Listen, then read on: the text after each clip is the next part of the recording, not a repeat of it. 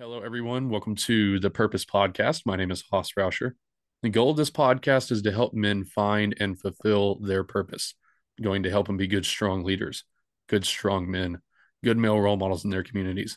I'm going to do that by having conversations, going to invite guests on. I'm going to ask our guests, what is your purpose? What do you think your purpose ought to be? How did you find that purpose? And what do you do every single day? How do you get up, get after it, and go and fulfill that purpose? Today, here with me, I have Jared from the Orion Training Group, otherwise known as ATG. Jared is a husband. Jared is a law enforcement officer. Jared is a 2A advocate. Jared, how are you doing today? I'm doing well, man. Thanks for having me on. Awesome. Why don't you pronounce your last name as well? I didn't want to try it in my intro. I caught that. Yeah, it's Arceneaux. So the E-A-U-X is silent. So Arceneaux, yeah. Yeah. Awesome, man. I didn't want to butcher it in the intro, so you just got to be Jared. That works. But awesome, Jared. Well, so the way that we kind of do it on the Purpose Podcast is I give you a little bit of an intro, as I just did, and then we're going to jump right into a couple rapid fire questions. You know, you and I have kind of been talking. We've talked on Instagram. We have a little bit of a rapport built, but just to help speed that along before we get into the serious stuff, I have a few little kind of silly questions for you. So number one is going to be, what is your favorite lift and why? It's going to be Romanian deadlift. Okay. And that is because it really builds the hamstrings and the glutes, and it's a very visceral thing, right? If you can out Romanian deadlift somebody, it's just there's not a whole lot else you can say. If somebody can do that, you know, more than you, or you can do it more than someone else, it's a good, it's a man lift, I guess, and it's functional. It's not like bench press, right? I love a good bench press, but if I can crush you on an RDL, you really can't say anything. So what about, are you lumping conventional deadlift in there with that, or is there a difference? Is there a qualifier for some reason? Like, why not the conventional? I like RDLs, one, because it's harder, and two, because it does use more of the hamstring and less of the rest of the leg, and it doesn't put as much strain on the lower back. Awesome. So, yeah, I won't make those jokes. Well, and for anyone listening to that, okay, I know it's like people are gonna say something about it. My raw max, so no straps, no belts, no knee wraps, or any of that other crap, is 505 on RDLs. So that's fairly wild. High for an RDL. That's pretty high for an RDL, especially for somebody who weighs like 215 pounds. So, yeah. Cheers to whoever can do more than that. That's wild. Yeah. RDLs. What I saw a meme the other day, and it said, yeah, any exercise that you do wrong enough is a low back exercise. And so, that's kind of my experience. that's my experience with deadlifts and RDLs. It's too long of a story to get into, but I've got some pretty messed up knees. And so my legs are really weak. And so basically I've been doing RDLs when I thought I was doing regular deadlifts. And, I've got up to, like I can RDL 315. It's like, man, technically an RDL, but like I said, I was just doing it wrong enough, doing the conventional deadlift wrong enough. But that's awesome, what a lot, man, of people say. Yeah. So, okay. So here's a good one. LPVO or the dot or hollow / magnifier. What is your preference? I am not a fan of half measures. Magnifiers strike me as half measures. So why do I want 4 times when I can have 10? So if I'm going to use a magnification, I want it to be magnification. Sweet. Magnifiers, they strike me as like a halfway. So I have one set up with a Neotech on it. I don't have a magnifier. And I have another one with a 1x8 with a dot mounted on top. Just slightly different purposes, but the same rifle, two different LWRCs. Sweet. So are you a fan of the offset, or you said dot on top, but offset / secondary dot, is that what you're a fan of?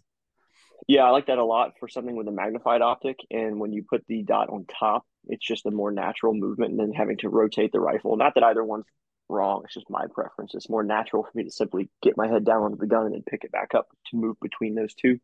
Another reason I like the dot on top, if you have the dot pointed at something, you're going to have the scope pointed at it if it's on top. So if I acquire something and then I want to positively ID it, I just bring my head down into the magnified optic, right? Versus, okay, I've got it at 45. Now let me rotate it. It's not Call of Duty, right? So it's, you lose some of that advantage of being able to basically spot for yourself and then magnify if you have it at a 45. That makes sense. And Garand Thumb actually made that, Mike, he made that that distinction. He even said it with the 45, but you're right. It's even better with the easy on top versus, directly in line with one another. And I would think that I know very, very little about CQB. So if I say something retarded, just tell me. But I would think that even with, the dot on top, it would help with your rifle maneuvers, because I mean, half the time you're at what is considered like a lower ready anyway, aren't you? Yeah, like a scanning position, and having that dot on top of the scope puts it at like a 2.5 almost. So like I run my Eotech on a 2.33, so having a dot on top of a normal scope is almost the same. It's the gun is at a lower position on your shoulder, but the optic is still high up. I like that a lot. It's good for passive aiming with night vision too. So that's nice as well. Sweet. I like that answer. And well, we saw how good LPVOs were in Nashville, I guess. Or actually, it came out that he wasn't using an LPVO, didn't it? He used his 45 offset. Yeah. Okay. Yeah. That's what I was thinking. So, but everybody wants to buy they want to buy the gear that they saw. So everyone's like, oh, an LPVO copies an LPVO. I'm like, bruh, that's a great thing to have. But he was actually shooting the shooter with a 45 offset. Yeah. So that came out afterwards. And he was saying, I don't know how any of this works, but I feel like pushing LPVO is a whole lot more than saying pushing rifle or something like that. Like when he was saying pushing the LPVO, that was interesting that was his choice of, I guess, the marker of that's him. Like I said, I don't know how this works, but I thought that was interesting. And I think that's why everybody thought he was using it.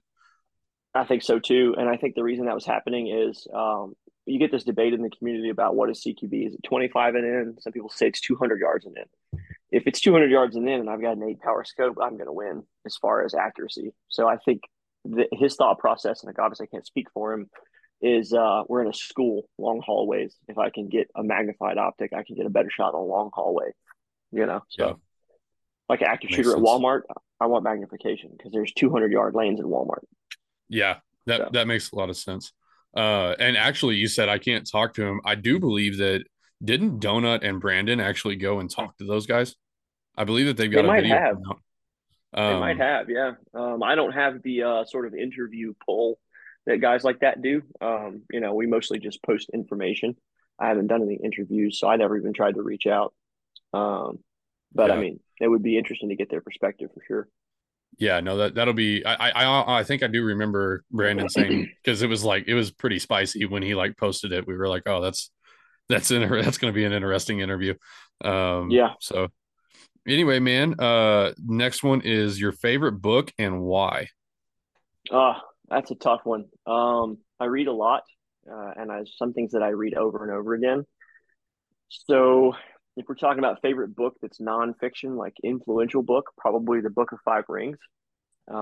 That's written by Miyamoto Musashi in 1640 something, I think. He's a samurai, and Japan actually calls him sort of like a historic figure for them. He's like their the spirit of swordsmanship, or the sword kinshi for the nation of Japan. But he wrote the book in his 50s or 60s. He had killed something like 60 people in single combat duels.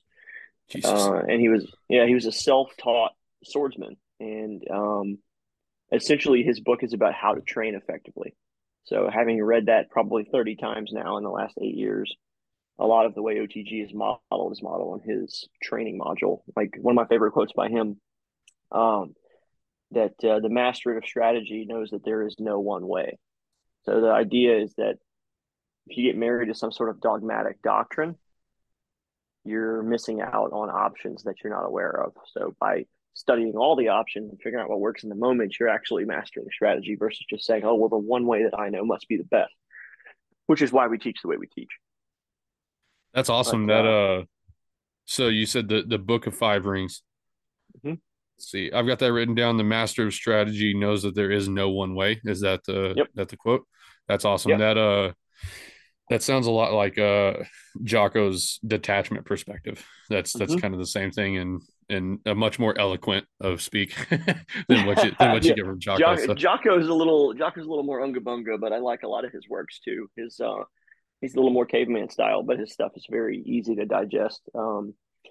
My dad gave me, Extreme Ownership years ago. And I read that one. That's a great one. But Probably my second favorite to that is Seven Pillars of Wisdom by T.E. Lawrence. It's the Lawrence of Arabia is how he's most commonly known. And that's like an 800-page book, but it's essentially the study of guerrilla warfare and the Arab revolt against the Turks in World War I. It's really interesting. Yeah. I think you did a live on that earlier this morning. Yeah. I was outside reading. Couldn't help it. Yeah.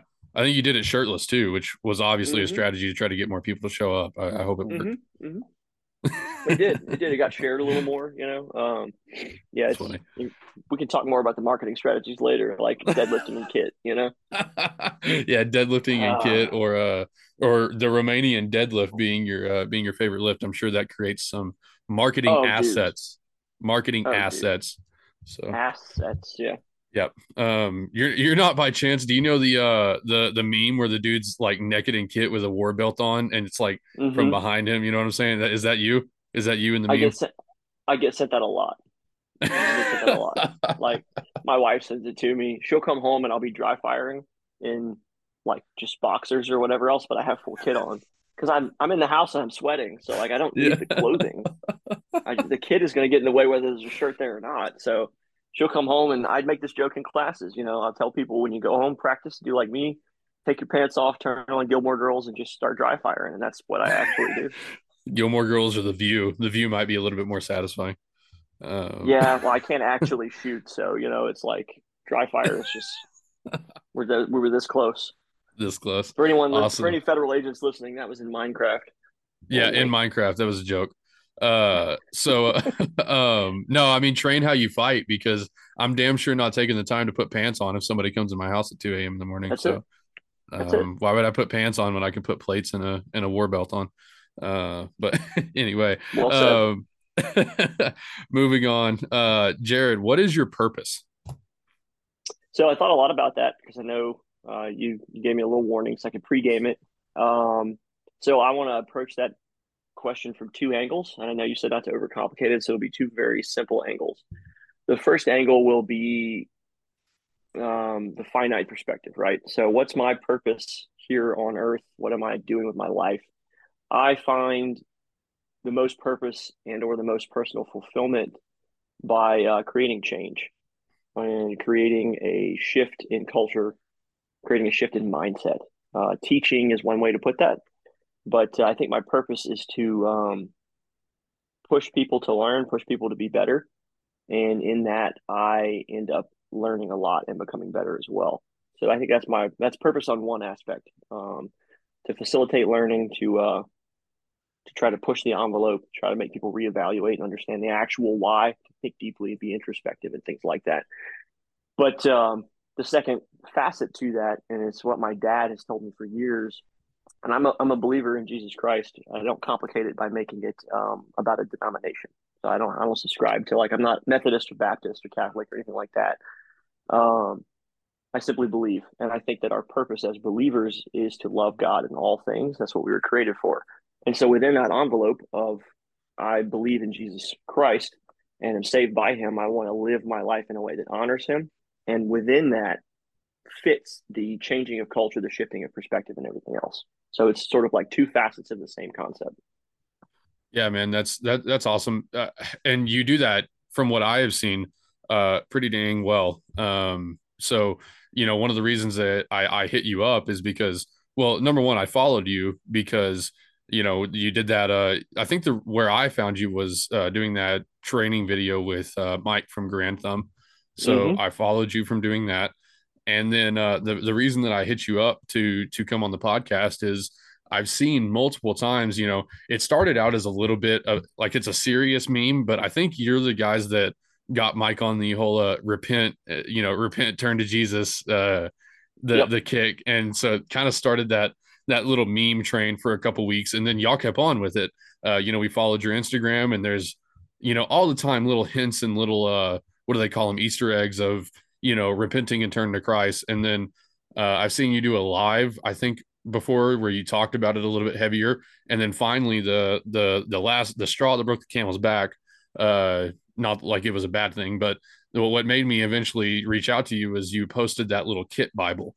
And I said, you know what, that is really cool. And, you know, I think that you're doing that really well. Number one, you teach CQB. I know you teach more than CQB, but you teach really well in your hard skill set, the tactical, I guess, I don't know, tactics is what we'll call it. You teach that really well, but also you have a really good way of throwing in your values and your morals. And there seems to be kind of a revolution. That's a word that gets used way too often, but there seems to be kind of a shifting of the tides for gun culture to where people used to leave a lot of their like principles and politics and stuff out of it, to where now we're seeing this cultural shift of, hey, you know, if we don't protect our principles in other areas, like the culture, we're not going to be able to keep our guns. And it's guys like you, guys like Mike, guys like Lucas at T-Rex Arms that are leading that cultural that are leading that cultural shift, I think. And so you fulfill that purpose pretty well from what I've seen, at least. So I do want to thank you for that. I appreciate that. That's very encouraging. That's something I struggle with. And my wife would tell you that I'm my own biggest critic, trying to, and you know, that this goes for anybody who thinks too much, or tries to be too introspective or whatever else. I sound like I'm on a job interview right now. My greatest weakness is that I care so much. But I never really know if I'm actually doing that well. But then I get these messages that absolutely break me. Like 2 weeks ago, this guy messaged me and said that he had, his heart had been hardened. He turned away from his time in the military and all this other kind of stuff. And then kind of like what you said, he's getting back into guns, getting back into training. He finds the page, reads some comment I had made about, encouraging somebody, and it got him back in the word. He went back to church, and now he's renewed his faith and is back to trying to rededicate his life and that kind of thing. I'm like, wow, okay, it is working. Don't be discouraged. Keep doing what you're doing, So I get those messages a lot too. And I will make a caveat to that, that OTG, the company, is mine. It is a sole proprietorship, but we have 10 or 11 people that work with OTG that are all subcontracted, right? So right. For me, Jared, the owner, and my faith specifically, it's very easy to make that. But we do have people that work with us that are not believers, and they don't subscribe to that way of life. And obviously, we love and treasure them and work with them. So to me, it's not that OTG is necessarily a directly like a Christian company, or it has to be sort of like a masked evangelical thing. So if for people listening, we have those people that are like, well, I love everything I'll do except the Bible stuff. And the way I put it is like, hey, that's who I am. And it's like you said, I can't separate who I am, like my principles and my values, from what I'm doing every day and pursuing passionately. So the reason that OTG reflects that is because that's who I am. And I'm in charge of the marketing. Yeah. Yeah. But there's a lot of other guys and gals there that are believers, like Will and Jason are both strong men of faith and have been very influential in keeping me on the straight and narrow. So it's really been a neat experience so far. I see God's hand in the whole thing, which is really the biggest testament to me, the renewal of faith and all that. That's awesome. And we can deep dive into how that all started if you want, or take it whichever direction you'd like. Yeah. Well, one thing that I did want to say is, like, for those people that, oh, I like everything you do but this, it's like, well, the only reason that you like everything I do is because of that. You know what I'm saying? Like, yeah. Where do you think I learned how to teach? From the preachers that I've watched growing up, or from the lessons that I learned in the Bible, like that. And that's why I really like when people like you don't separate the business and the personal, because they're never separated. No matter how many people want you to think that they're separated, the personal and the political, or the personal and the business, they're always together. They will always be together. And that's what something, unfortunately, on the freedom loving side of the aisle, not to get political, but on the more right of center aisle, side of the aisle, we kick ourselves, we shoot ourselves in the foot every single time, because they are willing to make the political directly personal, or they're willing to make the business directly personal. They're willing to do that. We're never willing to do that. Like, we're never, you know what I'm saying? We're like, oh, we gotta, I'm just here. We're here to make some money, and I don't want to offend anybody from my business. So I'll keep my personal life hidden. I'm not going to talk about Jesus Christ at my business because I might offend some people. And it's like, well, you're going to lose every time because those people are going to make the business personal and they will destroy your business for personal reasons. Yeah, absolutely. And I learned that from my dad. He was a executive at a large corporation making a lot of six figures in the 90s and decided that he didn't like the way things were run, and he didn't, his conscience wouldn't let him continue. And so in 2004, he quit his job with three kids in private school and started a company because he believed that's what God had for him. And now in, let's see, that was, so not this April, made 19 years, next April will be 20 years, but I mean, it's a multi-million-dollar company now. That's awesome. Yeah. And it's just, I mean, he went and bought a trailer, did all the manual labor himself. And I started working for him when I was 10 years old, digging trenches. And he was open and shared whenever he was led to, and he never made it not a godly business because that was the point of starting it that way. And I think seeing that growing up and saying, hey, I can keep the way that I treat people and the way that I do things framed in the way I was raised and what I believe, and have that lead me to success instead of it being, I have to hide this because it's not positive. It's not socially accepted anymore. And it's never not done well for me to just be who I am. Yeah. Well, I take that back. It's gotten me in a lot of trouble, but I'm happier that way. Let's put it that way. I'll go ahead and I'll write trouble right here because we're going to get to that. You brought it up, so we'll table that for later about the trouble. But no, I want to. You kind of started it. You said that you started working for your dad at 10. I want to know how you got to be Jared. Jared, is it Arceneaux? Is that right? Mm-hmm. Mm-hmm. Yes. Okay. I want to know how you got to be Jared Arceneaux of OTG. How you got to a point to where you can teach other people how to be extremely deadly. But start at 10 years old. How did you find your way to this point? Give me that. So we were homeschooled. I was homeschooled first through fifth, and then I went to a very small Christian private school. And that was around the time that Dad started his business. And, so after school, he was working late or on weekends or whatever it was, we were helping him with that. And then on top of schooling, but during the homeschool period, we got to, my dad would wake me up around 4:30 or 5 when he got up for work. He would give us black coffee as, you know, like a 5 or 6 year old.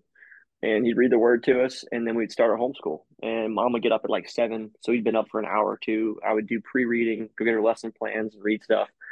And so from the very, very young age, I was taught, like, the sun comes up, you're working, and you need to be working on something, whether that's reading the Bible or whatever it is that you're reading for self-edification, and then you need to be working hard on something.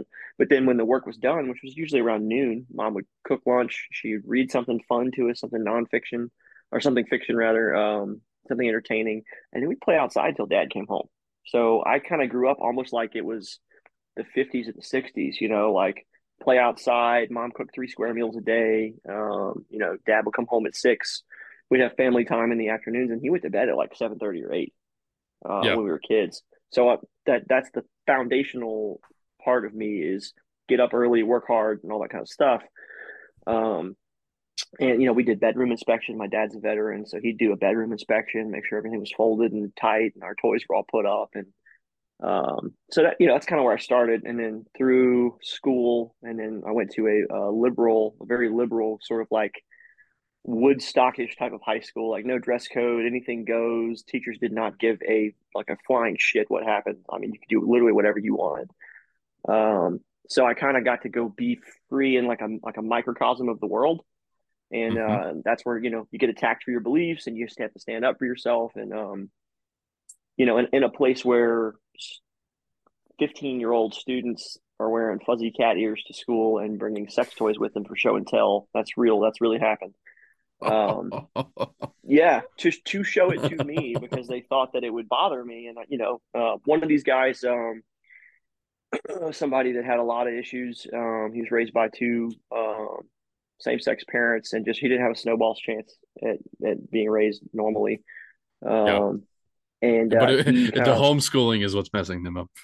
Yeah, so he kind of latched onto me and was like, you know, the only reason I know this, he wrote me a 3-page letter at the gave it to me at graduation, and he said, "You're the only person who claimed to be a Christian that ever treated me like a human being, and I have changed the way that I think about Christians because you just treated me normally. I had boundaries. You know, I didn't let him. You know, he would come try to like rub my hair or like you know, try to, you know, push the limit to get me to hit him or whatever else that he was used to.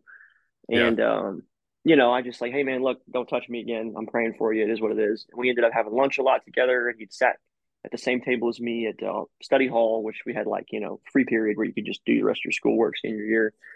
And, ended up being, I guess, what you would call friends, you know, and I was cordial. And he wrote me that letter at the end of it. So throughout my young adult life, trying to live in a way that reflected the way I was raised, but not judgmental, not harsh. Just like how you see us do in the comment section now, I get all kind of people that are like, you know, Jesus was just a cactus, zombie Jesus, and all this kind of stuff. And I'm like, I'm praying for you, bro. I know you need help. It's not a big deal to me. Yeah. So that kind of carried me into the professional world. That whole time I'm working at my dad's company, went to LSU and graduated early in international trade and finance, which I've yet to do anything with. But other than maybe some of the business side, the marketing side of things. But what that did tell me is that I did not want to be at a desk job. I originally wanted to do some sort of special agent work at some federal agency. That was the high school dream of like, I'm going to be a cool FBI guy. And then as I got older, I learned what they're actually like. It was like, this is lame.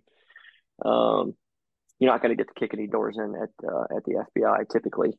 So, in college, I started looking around after interviewing with some FBI dudes and some state and local, and figured out that local SWAT was way more action than, any sort of state or federal team.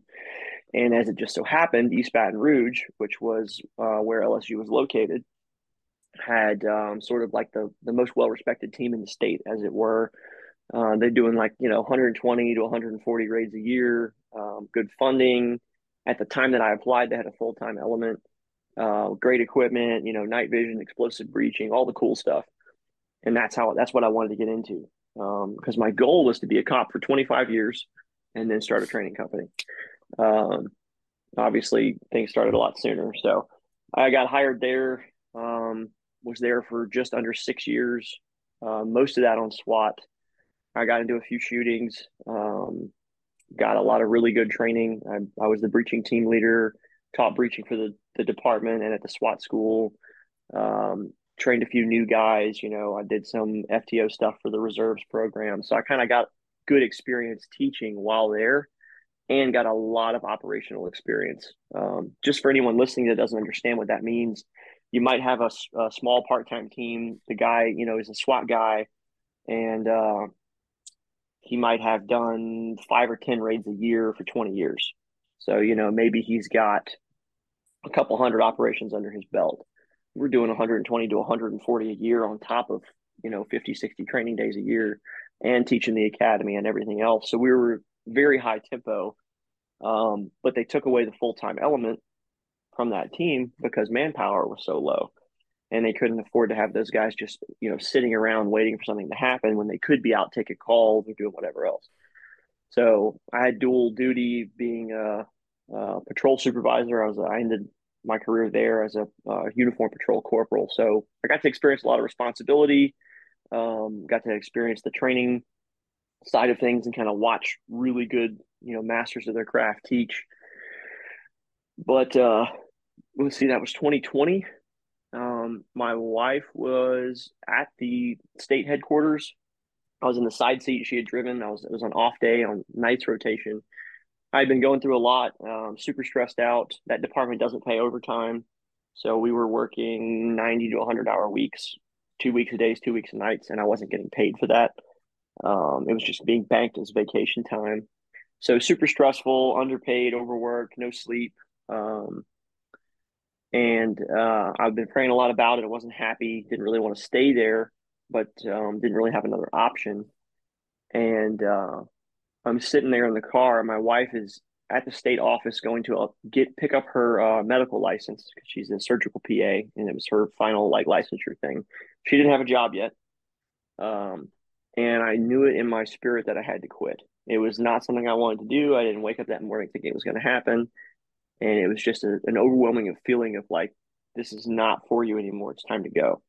And I think I had been suppressing that for a long time because the status of being a SWAT guy and of feeling cool and of, you know, I'm a supervisor and I'm the explosive breacher team leader and all this kind of stuff. My flesh said, you know, this is what you need.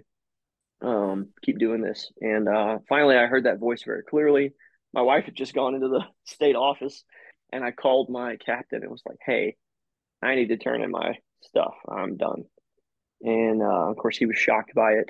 And anyway, long story short, it was there. Everybody was super supportive. I turned my stuff in. 3 days later, I was out of law enforcement. And backtracking a little bit, when I got that feeling in here, I called my dad. My dad's is a pastor, and as well as owning this business, and was like, "Hey, I'm thinking I need to leave this line of work for now. What you got? Do you have any openings at the company? Because I've worked there my whole life up until when I was a cop, and even then I stayed on the books helping here and there." But he was like, "It's funny. I just got off the phone with one of our older employees. She wants to retire, so I can give you her route, and it right now it pays more than what you make working about half the time." Yeah. And he had just had that phone conversation with her, and then I called him asking, because he was like, awesome. What am I going to do? I'm going to have to hire somebody. So yeah, if you don't, I guess some people would call that coincidence. I see the hand of God in that. So that was able to support me for about 2 years while I built OTG part-time. And then once OTG got to the point that I could pull the salary from it, I made it full-time, and I left. And again, whenever I told Dad, hey, I think I'm ready to leave, can we start looking for somebody? A guy at their church's brother was moving to Baton Rouge and needed a job and was down on his luck. And they hired him. I trained him, and I left. And there was never a gap in any of the service for any of the clients. So it was just one thing after another, God's timing. Crazy. Yeah, it was pretty incredible. And then through OTG, really have found a lot of fulfillment. So how did OTG come about? Well, I know that I only have so much experience. I started, I went to the PD that my dad was a cop at for a long time, and I offered them training, and they ended up commissioning me as a reserve training officer. So, I'm doing training for them on the side. I'm doing training for OTG kind of like, once every couple of months, just kind of building the brand. And this is like late 2020, early 2021. When I start the OTG stuff. So get back into law enforcement, riding with some new guys, kind of showing them the ropes, getting back into training and kind of reigniting that passion for things. But there is one event that really started the OTG thing. And I don't know if you have follow-up questions or if I'm running on too long here. So you let me know if you want me to jump into that. Okay. So the real big catalyst for it and what kind of planted the seed of like, this is what I'm supposed to be doing. And it wasn't the intent to, I'll be clear on that. It wasn't the intent to start OTG when I left the sheriff's office. The intent was, there was no intent. It was, I feel like this is the right thing. I don't know what's coming next. I'm just trusting that this is the right thing. Right. Yep. We've all had those feelings before of like, I'm supposed to do this and I don't know why, I have to trust. So in the midst of that, I'm working at my dad's company. I deleted all my old law enforcement social media. I had like a t-shirt company on the side. I had a pretty popular account that was all about SWAT stuff. I deleted all that. I was like, that's not for me anymore. I just had this small personal account, and there's a guy who's now one of my best friends in the world that I had followed for years. His original account was called The Boy from Illinois, and he posted shooting videos and just like little funny edits of stuff. Well, him and some of his dipshit friends made a video of a vehicle assault, and it was like the worst vehicle assault I've ever seen. Like if I had students doing that at a school, I'd have been like, you can all just go home.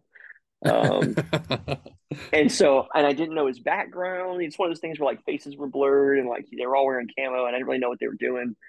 And I messaged him. I was like, hey bro, I love your account. Right. Yeah. Operator, Cheems with the helmet. And, like you guys are cool, but, like, what are you, I was just like, was this for fun or? He's like, oh yeah, we're just screwing around. I was like, okay, because it was like absolutely terrible, and I would really hope you guys never have to do that live. And he was like, okay, explain to me how to do it then. And to this day, he says he was being genuine, but I know that as a 21-year-old, he was like, screw you, guy, you come show me. So I was like, okay, and I sent him like a 5-minute video. I drew a car on paper, cut out little operators on a paper, and I did a walkthrough of how to do an actual vehicle assault, and pointed out all the times where they had made little mistakes and stuff and how it could have been better. Not in like a dickish way. It was just like, okay, yeah. I guess I'll take the time to show you if you want to know. And he was just blown away by it. And he was like, dude, would you come teach us? Would you come give us a private class? And I was like, yeah, if you pay my gas and, you know, somewhere for me to stay. He's like, dude, we'll do it at my mom's house. You can crash in the basement. So I drove 11 hours to Illinois to meet this stranger and his 4 or 5 friends. And he built a plywood shoot house in a barn that was not being used. And we did 3 like 16-hour days of the most fun CQB I've ever done. We had awesome. A friggin' blast. Yeah, we had a blast. And most of them there were believers, and they were like, hey, man, this is what you're supposed to be doing. You've got a passion for this. Never been to a class like this. Had a DOD counterterror guy, some Army guys, a cop. You know, it's just like, oh, y'all really thought this was that good. Okay, I've only ever taught people that had to be there, so I really didn't know. Yeah. You know, teaching cops at a professional course, they typically aren't excited. They're there because the department told them to be. Yeah. And there might be 1 or 2 like people that still have that shine in their eyes, but you end up dead inside like me, and you're just like, whatever, I'm just here because I'm being told to be. So anyway, that was an awakening for me of like, I can teach people in the private sector passionately, and it's well received. I can make a living doing this, and that's what started it really. Then I got on at the small apartment, and it just kind of snowballed into it became a full time gig, and first year in business, we did 13 classes, trained 138 people. Last year was the second year in business. We did like 32 classes. I think we trained 500 and some change. That's 500 awesome. People. Yeah. So this year, I think we'll have had 55 classes on the books if we don't add anything else. I mean, it's just growing. So it's been an incredible experience so far. But that's kind of how I got to this point, I guess. That is so cool, man. Yeah, you went up to, he said, let's do it at my mom's house. I'm sure that's a long 11-hour drive to go up and meet an Instagram stranger at his mom's house. I tell you what, man, I just did it. His mom is the absolute salt of the earth. Such a sweet lady.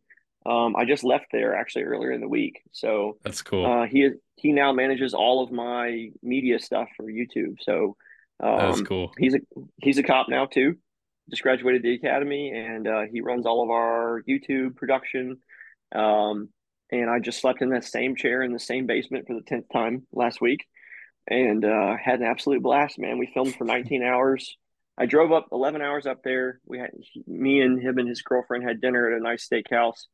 We storyboarded until like midnight, woke up at 9, filmed until 2 the next morning. And then I drove home on 1 hour of sleep. Oh wow. So yeah, awesome. Yeah, so it's a blast. He's a great dude. It's been a blast. Yeah, no, I could just imagine like the thought, like the first time going to meet him, like just that's crazy. I had no idea, dude. I had no idea what it was gonna be like. I was like, what am I getting myself into? I'm gonna get kidnapped, you know. Yeah, so I want to there's a couple different ways that I can take that, and my notebook is full, unfortunately. I do these small little right in the reins, and they fill up so quick. So let's see. I want to start with while I search for a decent place to write, tell me what your dad does. What kind of business does your dad have? Sounds like something I might know a little bit about. He does pest control and termite treatment. Oh, okay. So nothing. You said digging trenches. I was like, well, I know a lot about digging trenches, but yeah, no, not those kind of trenches. So his dad was big in the agricultural industry in Louisiana and owns his own company. And that's, you know, oftentimes we go the way of our fathers. So dad knew about that when he got out of the Air Force and was doing that and was a cop part-time and this and that. He made that his main gig. And obviously he managed, you know, the East Coast and the Southeast U.S. for another much larger company that does that. So he's pretty prolific leader and is recognized in that industry as a leader. He's on the state board for regulation of it's that kind of thing. But cool. Probably the coolest thing about my dad in that regard is that they changed the rules because of him. Some sort of like me, he likes to make waves. So as a college, he had no college experience, a high school diploma, Air Force veteran. He decides he wants to be board certified as an entomologist. And typically people don't even apply for the board certification unless they have a PhD. Yeah. Because that's the amount of knowledge it takes to be able to pass this oral exam. But there's nowhere saying you have to be. So he went and bought all the books and educated himself. and then went and took it and passed the oral exam. So he is the only board certified entomologist in the country that does not have a doctorate because he taught himself. Wild. Yeah.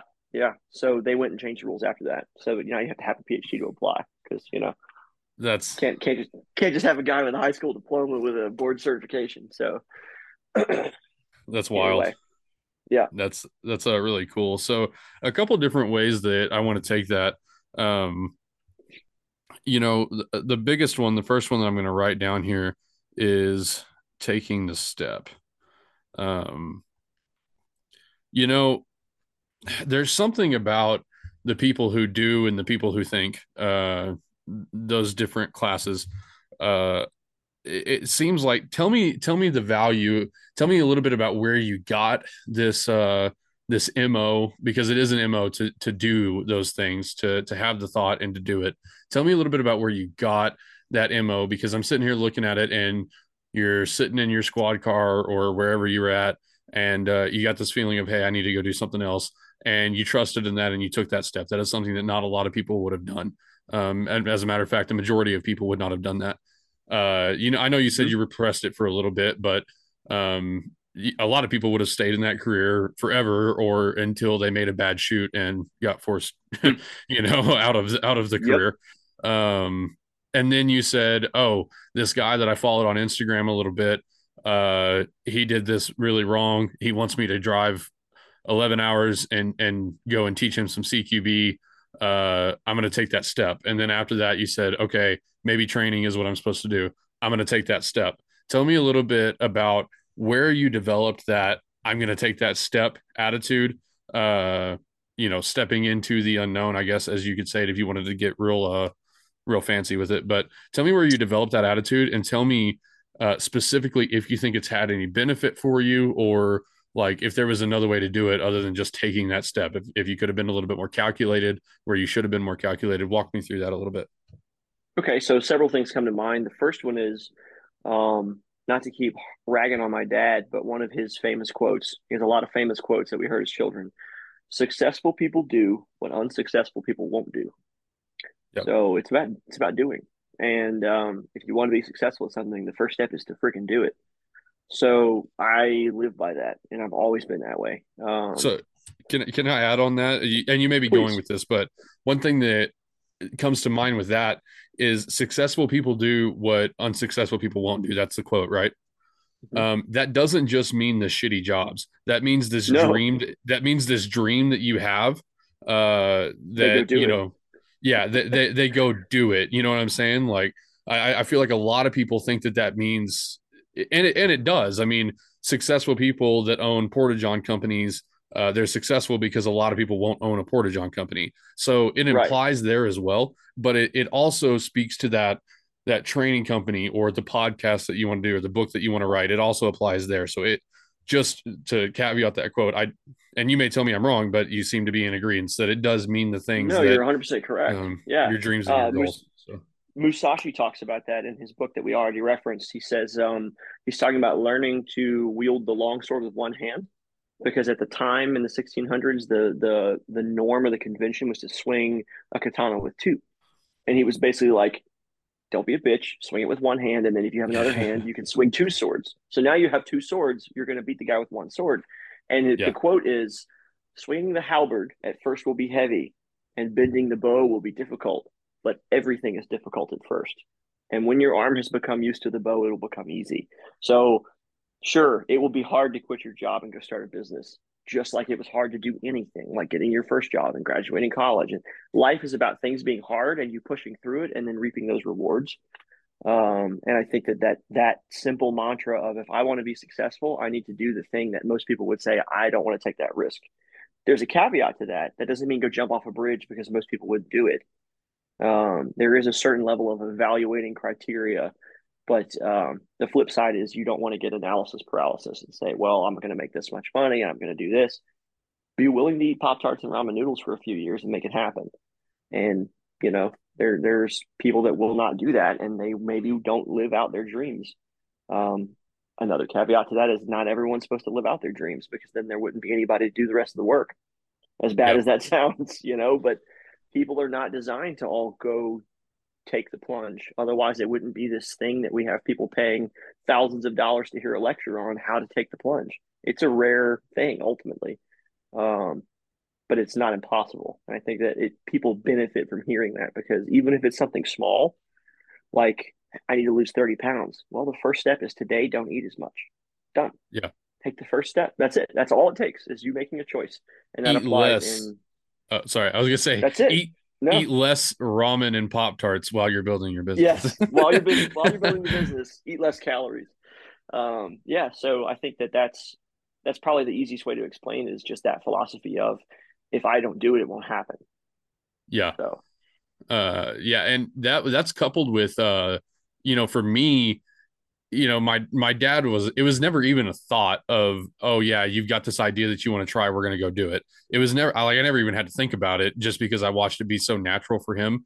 But it was also the confidence that you could do it. You know what I'm saying? Like the confidence of, hey, he always told me I could do anything that I ever wanted to do. I mean, he would legitimately tell me, and I think he still believes it, that if I wanted to be president, I could. Like he would legitimately tell me that. In like third grade, he's like, if you want to be president of the United States, I know, he's like, he would tell me, I don't know anybody that's better fit. You know what I'm saying? Like in third grade. And, he didn't overhype me too much. He still kept me, low to the ground and made me do the work. And he always said, you can only do this if you do the work, but you can do anything you want to do. And I feel like a lot of people don't have that and have never had that. But what do you think? They get it half-assed. They get it. You can be anything you want because you deserve it, not because you have to work hard. And that is not to sound like I'm 75 years old, but like this generation now, but the people that I'm seeing in the modern workforce don't understand, like my dad growing up worked a field and ate boiled eggs and saltine crackers and black coffee for the first 18 years of his life, and you wouldn't get paid for it. They owned a farm, and if they didn't work, they didn't eat, and that's it. That was his life. That sounds like high cotton in Louisiana, though. I mean, that sounds like a... So, yeah, you're not wrong. But I mean, so he took that and instilled it in us, but in a different way. Because, there's this whole, like, I don't want my kids to have it as hard as me. And then the kids turn out softer than you, So then you're like, why are you soft? And like, well, you said you didn't want me to struggle. So we were given a really good balance of like, hey, if you want this, you got to work for it. We didn't get huge. They took really good care of us, but we didn't get I didn't get $2,000 in Christmas presents like some kids I know. I got whatever one thing and some trinkets, and I had to pick it. And then everything else, I worked for a wage. I mean, when I was digging trenches at 10 years old, I got paid $3 an hour and a hamburger. And that's how I bought my first paintball gun. And that's what got me into the tactical stuff and having fun working angles and team leadership. And, I mean, like I said, my childhood was like something from 30 or 40 years before, in the way that it was instilled in us to work. That makes sense. And my dad, he said that he wanted us, he had a pretty decent life. You know what I'm saying? His parents worked really, really hard, and they weren't ever rich. Like, they were firmly middle-class, maybe even like low cost of living middle-class. Let me put it that way. They lived in a place where it didn't cost very much to live. They were involved in some of the oil boom in Texas and stuff like that. So his dad always seemed to have like a decent job and to be able to provide, but he didn't have this lavish life. And he would tell us that he wanted us to have a better life than what he did. But the main thing that he always told us is that he wanted us to do better than what he did. And so like, that was like hey, I'm going to give you these things, but it came with the expectation of, you're going to take the starting point that I give you and you're going to go do better with it. You know what I'm saying? And I'm sure that was kind of the same sentiment in sounds like we have that in common at least. So very much so. Yeah. My dad was very poor. Like I said, he got a high school education. His dad said when he got on the bus to go to Air Force Basic Training, it was the happiest day of his life because he didn't have to feed him anymore. So, I mean, he wasn't raised in a super loving environment. His siblings all hated each other. He got saved the night that he graduated high school and then signed up for the Air Force. And that's what turned his life around. He's very much an example of Christ actually changing someone for the better, and not just the like, oh yeah, I accepted Jesus, that means I can go do whatever I want now. He did a 180 from who he was in high school. Not a well-liked person, not somebody who behaved in any sort of moral way toward friends and neighbors, but changed, turned everything around, and then lived his life according to those things, and then raised us in that way with the positives that he did get from his childhood, which was work hard for the things you want. So I think awesome. That I got very fortunate. I'm very fortunate to have that experience, to have parents like that, because they could have turned that generational trauma on us, and we'd have just turned out, effed up like they were too. So, yeah. But here we are. So, yeah, no, I agree with you. I'm one of those fortunate people that comes from a decent line of people, and where it wasn't decent, they corrected it, kind of like what you said. So, right. Man, let's talk a little bit about recalculating and kind of finding a different path. One thing that kind of strikes me is that just to give you a little bit of like a tiny bit of background on me, before I had the podcast, I had actually started a little kind of, it's nothing compared to what you do, but a concealed carry training type company, to where the main goal was to help people that had no clue figure out the best way to conceal carry. I want people to carry a gun. And so my goal was to help people, especially women, like figure out, hey, like nobody knows that they don't know what type of holsters are out there. Like they don't know that there's LAS or T-Rex or Tier 1 or, they right. don't know the best carry guns. They don't know all of these different things. And so, but they want to carry a gun, especially in my part of the, I'm sure, you're in Louisiana, it's the same damn thing, but, yeah. In Amarillo, it's like, there's a good chance that, 70% of people have a gun on them, or at least there's yeah. one in the car. I haven't been there in years. Well, when you get back, let me know, but, or when you come back, let me know. But, they actually, so I'd started that, but it became, it was out of a passion. It was this thing that I, we talked about taking that step. I said, oh, I need to take this step. But then it became very clear that without any sort of like background or training in that, or actually doing, any sort of firearms centered profession. And I know you don't have to do that, but as far as being a trainer and training other people, it just wasn't going to be right for me. And it wasn't going to be, the type of success that I want out of my passion. You know what I'm saying? I want mm-hmm. to build something like an empire. And it just became very clear that it wasn't going to be like that. And so I had to recalculate, and I had to make a move. It sounds like you've done that a couple times now.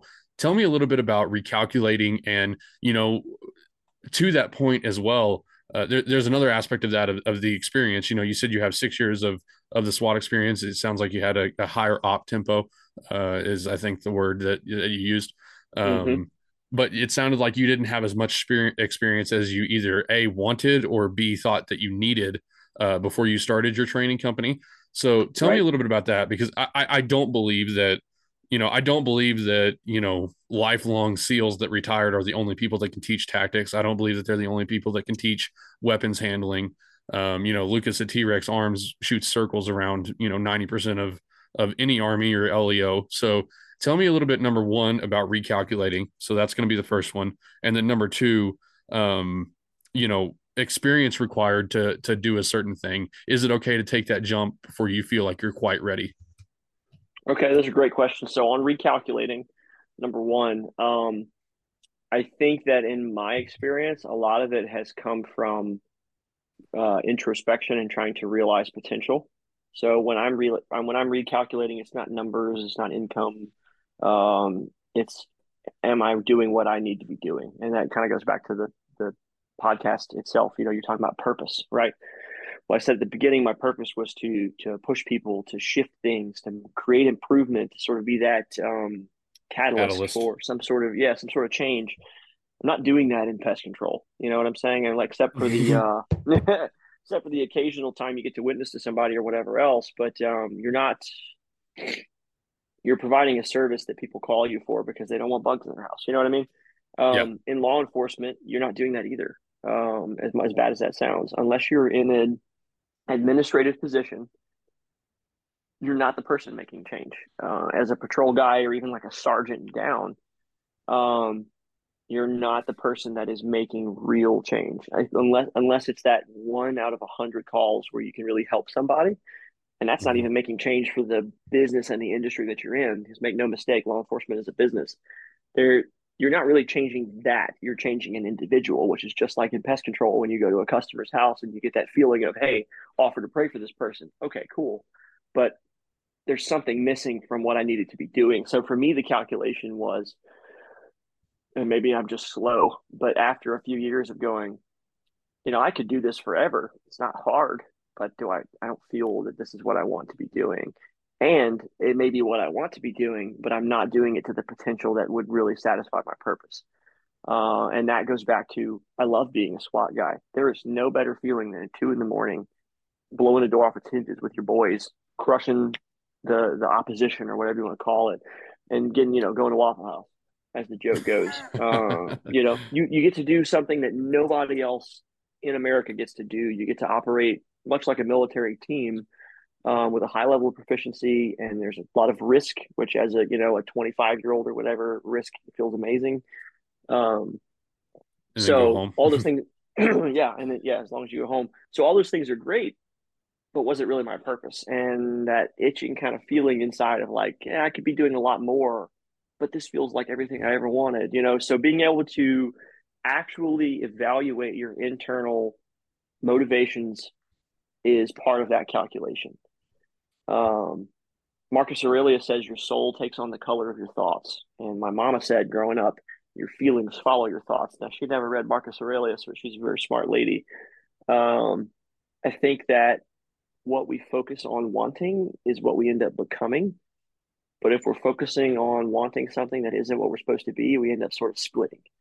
And trying to calculate, am I splitting or am I true to this, what I'm supposed to be doing, is really hard for people. And it takes true introspection and trying to actually figure that out. And I've had some some soul searching times, you know, the kind of thing where your family's like, are you good? Like something's on your brain. You're like, oh, I'm fine. And you're like that for like 2 years. Yeah. Cause you're trying to figure out who you are and what you're meant to do. And, you know, so especially in the midst of something stressful like law enforcement. So yeah, I think on calculating and recalculating what you're trying to do versus what you're wanting to do, and making all those things line up.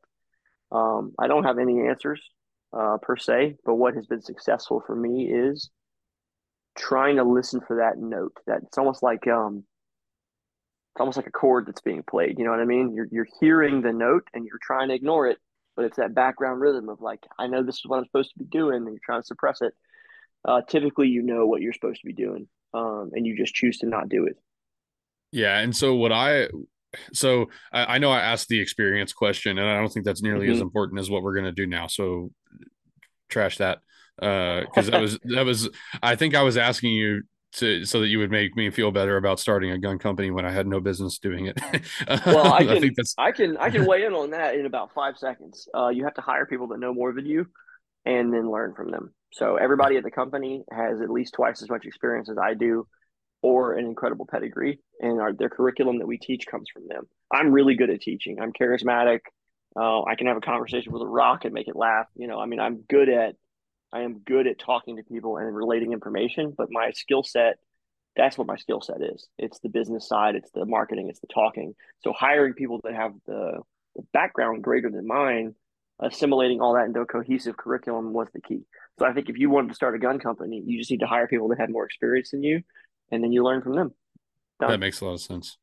Yeah, yep. That makes a lot of sense. But what I want to talk about now, is the itch. That's what I wrote down here on my notepad, is the itch. And this is something that I've been trying to get to the heart of the matter, as they say, on the Purpose podcast, is that itch. Because I know when I had it, because of my tendency to take that step, I didn't really have it long enough to analyze it.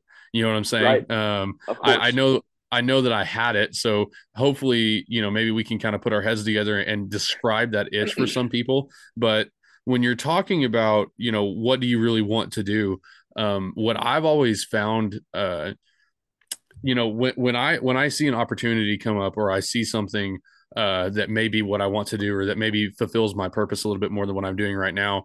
One way that I think that I realize that that's in line with my purpose is I can't stop thinking about it 30 years from now. So that's number one.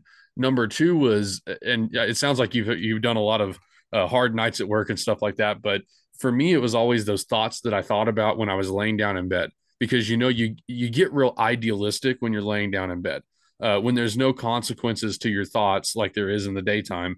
You get real idealistic, and it may be that argument, you know, we all know that, where you're laying down in bed and you're like, I should have said this, this, this, and this, you know what I'm saying? Shower thoughts. Oh yeah. Yeah. Shower thoughts. But there's also those times where it's like, man, it would be so cool if I just like wrote a book, or it would be so cool if I went, you know what I'm saying? Like, yeah, I just started one a couple weeks ago. That's awesome, dude. That's awesome. Man, that's classifying the itch, right?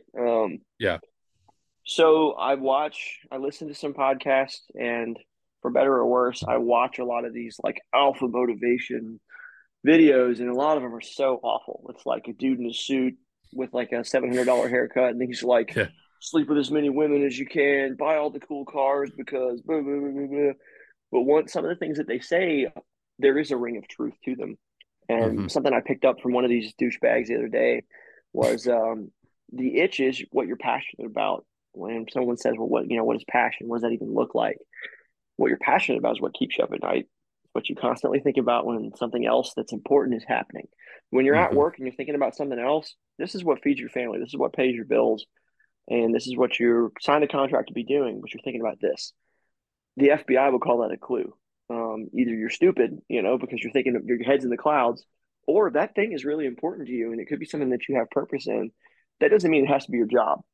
That's something that we should clarify. You can have the itch to do something and it not be the way that you make money. For example, my dad is passionate about mission work. He goes overseas.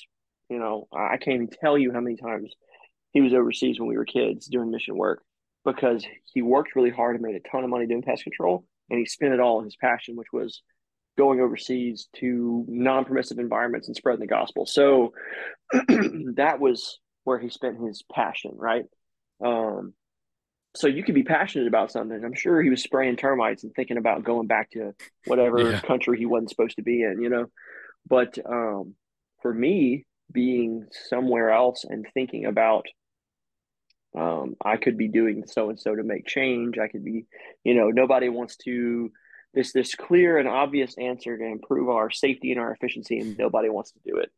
And that would drive me insane. And my itch was to create positive change. I cannot stand, I'm trying not to curse as much as I normally do. I cannot stand. You can't, you're cool. I'm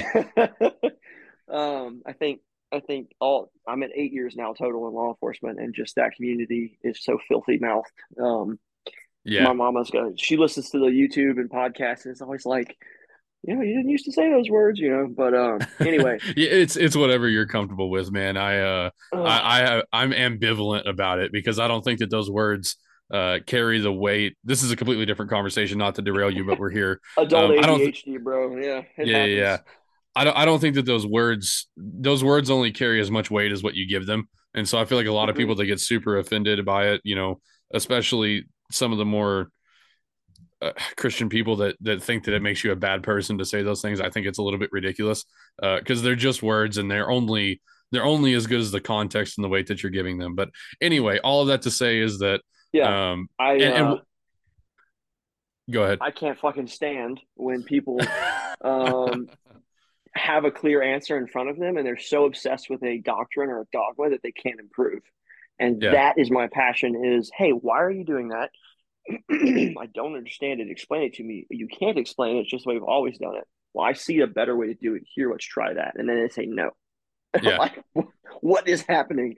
So that's what keeps me up at night, is not analyzing other people and trying to fix their problems. But if there's a better way to do things, we should be doing it. Why are we not doing it? The only thing stopping us from being better is us. And through this training company, I can help with that. But where I was at in law enforcement, as a full-time guy, I didn't have that position or ability, but the same problems were existing. So now I can come in as an outside person and say, oh, you've paid me $10,000 to be here. Here's how to be better. And it's all things people could have thought of for about 10 minutes and done themselves, typically. Yeah. But they need to hear it from someone else, and I'm very happy to be that guy.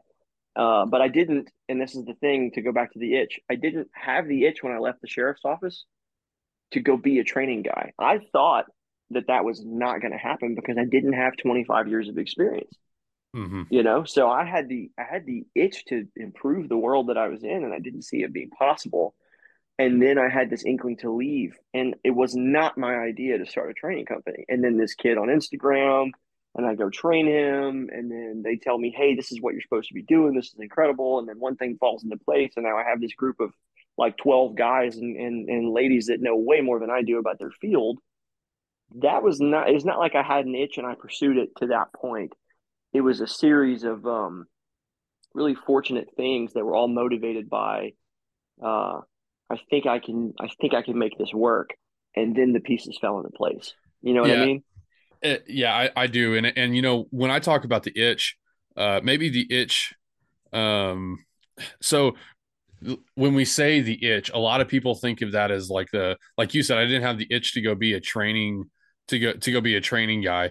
But you had an itch to do something different. And I think there is my hypothesis is that when people are not fulfilling their purpose, they have this general discomfort in their life. Absolutely. And that's what I'm calling is the itch. It's not a wild hair up your ass or like, oh, I have the itch to go do something. It's this rash that you have, this psychological and spiritual rash that you have that plagues you on a daily basis, you know, like, and for me, I don't want to talk too much about my story, but I was very overweight, still am quite a bit overweight, but we're moving in the right direction. I've lost about 60 pounds in the past year, and ooh, dude, I'm working on another probably 50. So by the end of it, I'm hoping to be at 110 pounds. And I appreciate that. That's awesome. But I thought I was happy.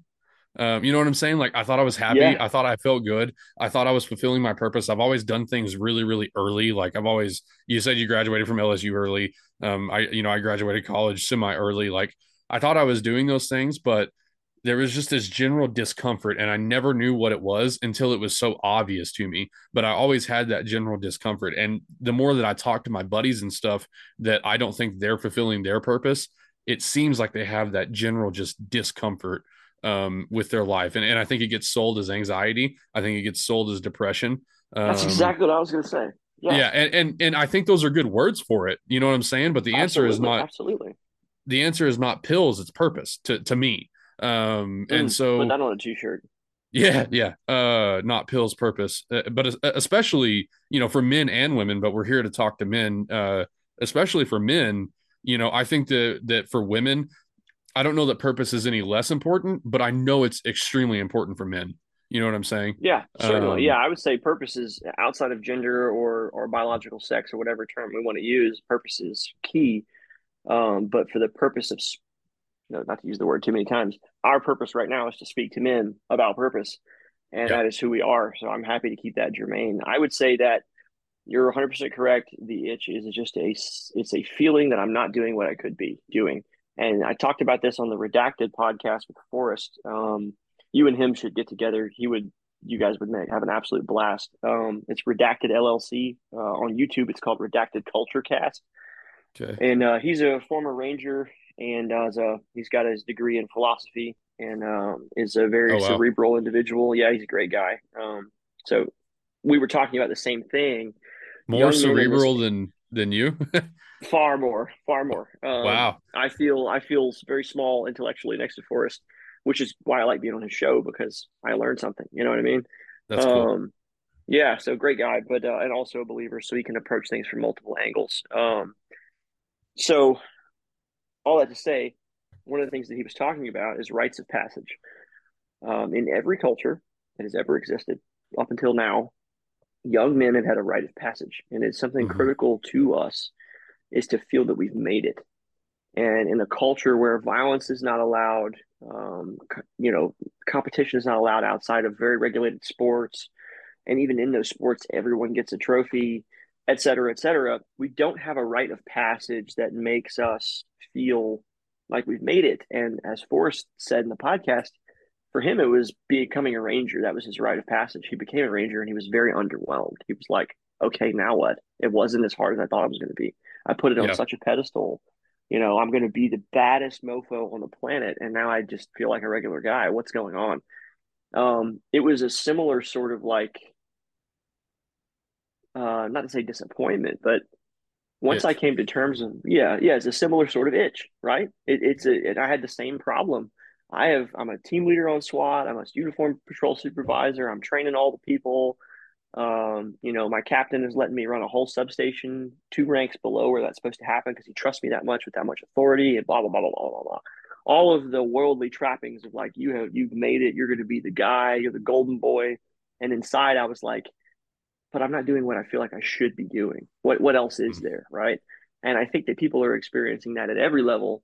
And they, especially when they haven't even had that rite of passage, passing SWAT selection, getting on the team, and then passing maritime selection, which is another level of difficulty for the maritime portion of SWAT, and then going to all the schools and becoming an instructor and all that stuff.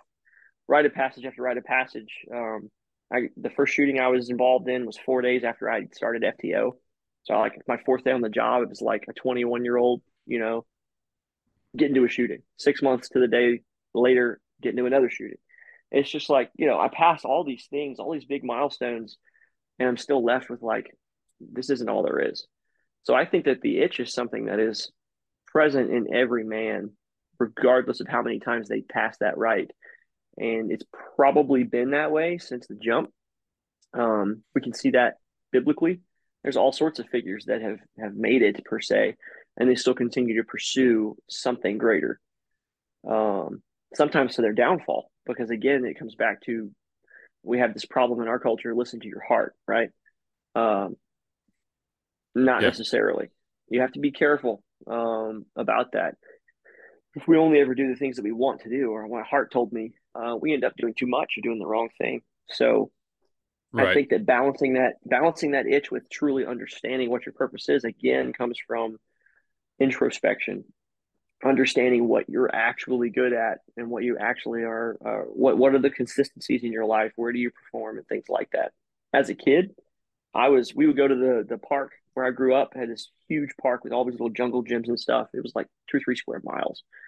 And we would go there. I was maybe like 7 or 8, and I would go find all the other kids that were playing and rally them together and give everybody sticks and pine cones, and we would make an army, and we'd go assault the fort. Nobody taught me that. I watched a John Wayne movie and was like, I'm going to be that guy. I'm going to lead people. I'm going to make something. And that was what I always was like as a kid. And it translated to the sheriff's office, and it translated into forming this business. I went and found all the cool kids. Hey, here's a bunch of sticks and pine cones. Let's go make some change. And so that's the itch I've always had. And in the jobs where I wasn't being able to do it, I ended up, as you said, kind of recalculating and making that change. But I don't know how to teach someone to do that per se, other than to encourage them to look inward. Yeah. And I agree with you. And a lot of times it's the things that you get told, just to relate with you. The podcast is not about me, but to relate with you on that. I feel like the podcast is an exercise in my purpose. And I think the reason that I came to that conclusion is because whenever I get told, or whenever I'm in a position, like you said, the rite of passage, I achieved high level positions at a very young age, getting to work for the amount of money that I did, which I spent all of it, which sucks, but, getting to work for the amount of money that I make at my age. I started with a salary job at 40 hours a week, making, upwards of $60,000 a year at 20 years old. That's pretty unheard of. And so getting to that point, I've never felt, how do I put this? When I was not allowed to ask questions, I still had that itch. And what did I get told all of my life is, man, you ask really good questions. When I get the opportunity to ask good questions, that's what people comment on me. They never really comment on my solutions. They only comment on the solutions that come from me asking good questions. You know what I'm saying? Like, I do have good solutions, but it comes from the questions that I asked. And so that's why, sitting down to the podcast, I actually read, I believe that your Marcus Aurelius quote, did that come from Meditations? So I actually read Meditations, and this was I'd already started the podcast, but this was just a reinforcement for, hey, you're fulfilling your purpose, was when I believe, I don't know, I would be lying if I tried to quote which book it's in, but he says that the value is found in the questions, not the answers. And I'm not a very good quotes guy, so I probably butchered it, but that's what I took from it, was that the value is found. Yeah, the value is found from the questions, not the answers. And so that's what I was like, okay. Sign taken, hint taken. I'm supposed to ask questions. And so like, just to relate with you on that front, I completely agree with you that it's that thing that you're good at, that people tell you that you're good at. And I never have that itch when I'm asking questions. You know what I'm saying? Like I never have that discomfort when it's my job to ask questions. When people call on me in a room to ask a question, they say, "Hey, Hoss, do you have any questions?" That's where I flourish. You know what I'm saying? That's where I love to be. And so I just want to concur with you on that of having that feeling, and it's what you've always been good at. It's what you've always been called to do. Man, I can't agree more. You're singing the song of my people. So, and that goes back to the whole introspection thing. What is that? It's asking questions of yourself. Yeah. So for you, the thing that people tell you you're good at is asking questions, which is a really funny kind of like refeed. Yeah. But for a lot of people, did you know that over 50% of people do not have an internal monologue? They don't hear words in their head. I don't believe that. I mean, I know it's probably true, but how is that possible? Right. I argue with mine. Yeah. Well, I mean, not to, I hope my psychiatrist isn't listening to this, but the voices are always there. Right. Yeah. I am hearing my own thoughts and conversating with myself. Apparently that's only about half of people. The other half of people just. That is exist. Wild. Yeah. So, if you're that person who says, well, I don't have audible thoughts. Okay, try it out. I want you to actually think out loud in your head. Let's just say the person listening, his name is John. Hey, John, what do I really care? What do I really care about? What do I really want to be doing? I don't know, John. Okay, what have people always told me I'm good at? And then start talking to yourself and you will be happier, I promise you. Well, it might hurt for a little bit. Because then you have to start answering the questions. And I know a lot of people that they have no idea what they want to do, and they're just at a dead-end job. I wonder if an internal monologue could be a better marker for success than IQ. I want to know if that's a thing. Yeah, that's a good question. Yeah. Because that, like, I don't know how people. Great questions, Hoss. I don't know how people do it other than that. Like, how do you vet what you're about to say? Like, how do you? That's what I'm saying. So, like, for example, when I'm teaching and I have a lesson plan, right? Obviously, to teach, you need to have a lesson plan. But it's very organic. We try to play what we're teaching off of how the students are doing. So we have sort of a playbook, but it's very fluid. It's almost like an algorithm. And I'll be opening my mouth to say the next thing. And I can picture it in my head. I can picture the words I'm going to say. Yeah. And the student is like, hey, what about so-and-so? And I'm like, I was literally about to say that. I could hear the words in my head, because I'm saying it out loud in my head before I say it out of my mouth.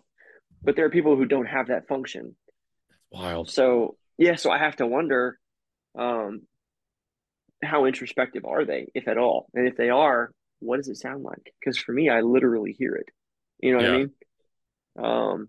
So yeah, I don't know. That's wild. Very interesting. Yeah.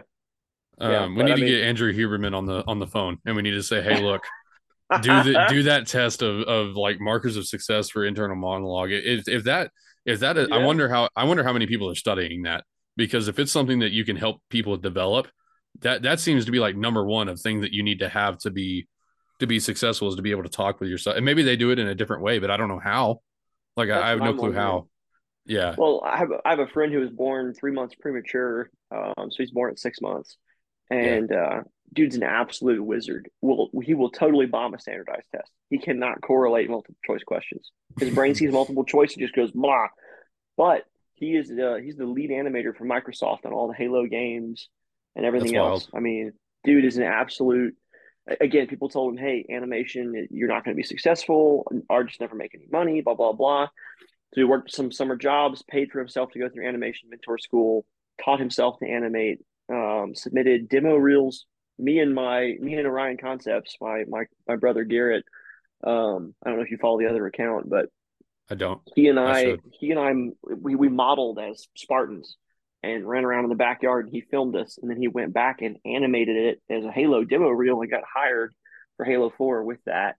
That's wild. Just because he was that creative of a guy. So But where I'm going with that is his brain doesn't work like ours. When he hears music, he sees colors because the pathways in his brain, the neurons didn't split the way that ours do.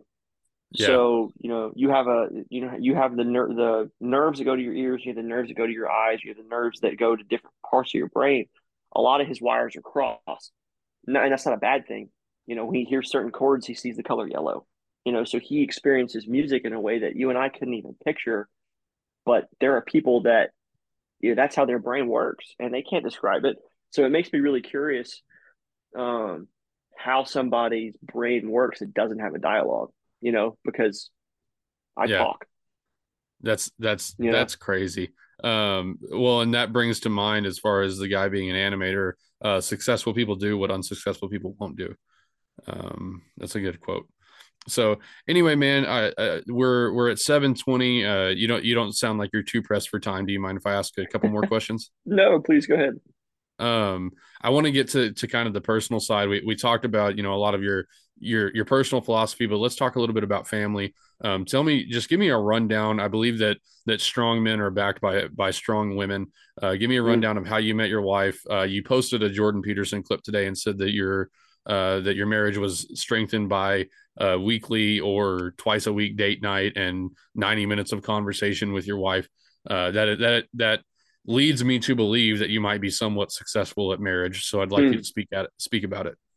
Well, she needs about 3 times 90 minutes. And she actually said it today. We were just watching TV before this. And so I met my wife in high school, and I was attracted to her because she was, and this is not a negative thing when you say she's not like other girls, like as if girls are bad. Women are amazing, mystical creatures, but she worked a job because she wanted to. Family's very affluent, but she wanted to work for her own money.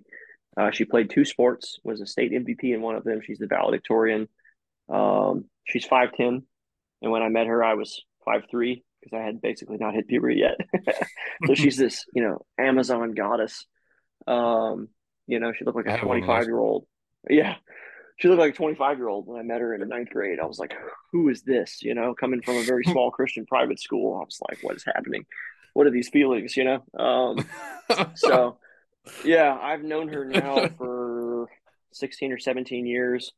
In 2 weeks, it'll be our 9th anniversary of being married.